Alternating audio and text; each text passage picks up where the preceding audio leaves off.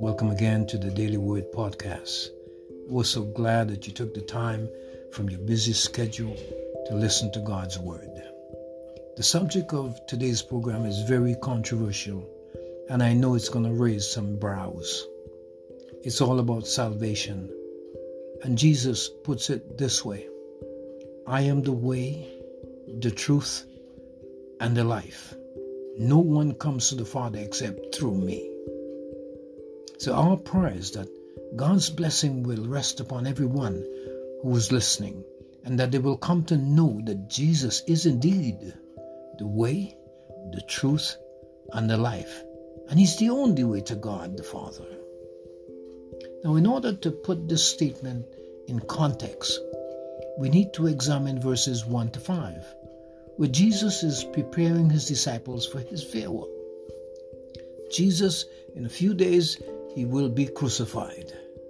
In that conversation, two disciples, namely Thomas and Philip, they made some statements that prompted Jesus to declare himself as the way, the truth, and the life. So let's examine these three the way, the truth, and the life. When we speak of the way, we normally refer to a pathway, a road, or sometimes directions. Like one would say, Do you know the way to San Francisco? They're asking for directions. Now, before preparing this program, I googled the word heaven, and the results came back. Heaven can wait, first aid, and there was a phone number.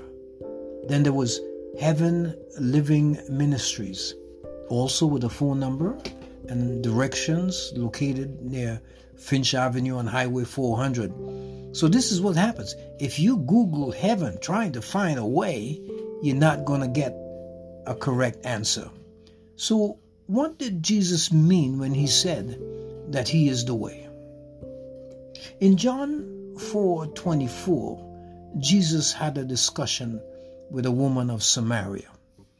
And during that discussion, you know, he, they talked about uh, the living water, they talk about worship and so on. And then Jesus said in John 4 24, God is spirit, and those who worship him must worship in spirit and in truth.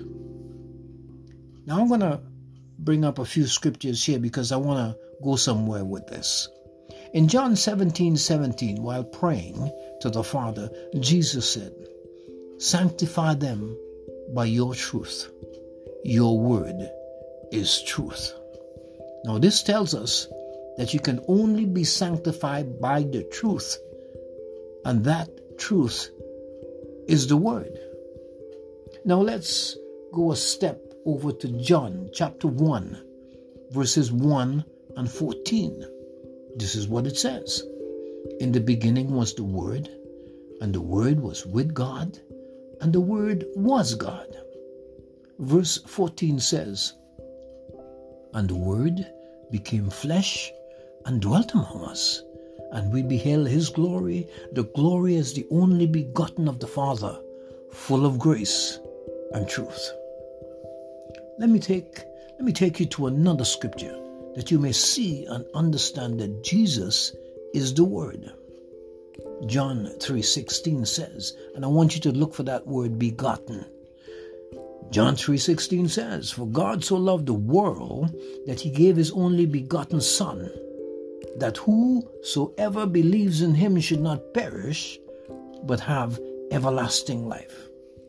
Conclusion: God is spirit, and those who worship him must worship in spirit and in truth. Let me say that another way. They must worship him in spirit and in Jesus because Jesus is the truth. So Jesus was not necessarily speaking about directions to heaven, but directions to the Father. God sent Jesus as a sacrifice to pay the price for the sin of the world. Anyone who accepts that sacrifice for their sin will have a father son relationship with the Father. through Jesus Christ. They will not perish but have everlasting life, as promised in John 3:16.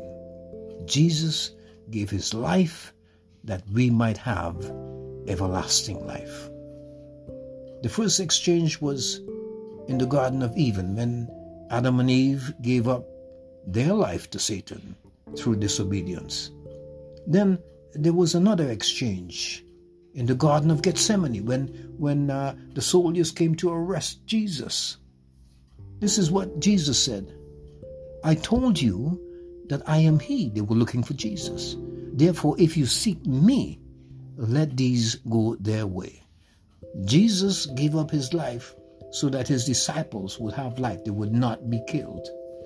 That's the other exchange. And finally, there was the, the ultimate sacrifice. That was the final exchange when Jesus died on the cross.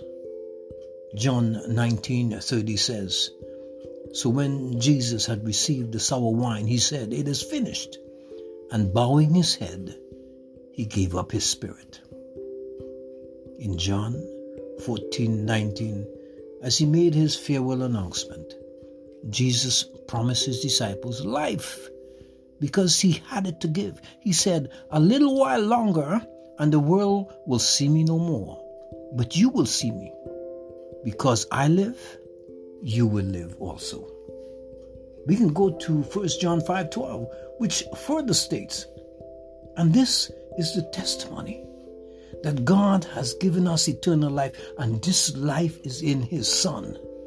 He who has the Son has life. He who does not have the Son of God does not have life. These things I have written to you who believe in the name of the Son of God, that you may know that you have eternal life, and that you may continue to believe in the name of the Son of God. Let me close with this. Some of you may have lost your way. Others may be looking for a way to connect to God. Well, Jesus is the way. There are some of you who are seeking for the truth. Don't be misled. Jesus is the truth. And again, there are others who have wasted their lives and want to have a new start. Jesus is the answer because he is the life. In John 10:10 10, 10, he said, "The thief comes uh, not to steal, he comes to he actually comes uh, to steal and to kill and to destroy. I have come that they may have life and that they may have it more abundantly."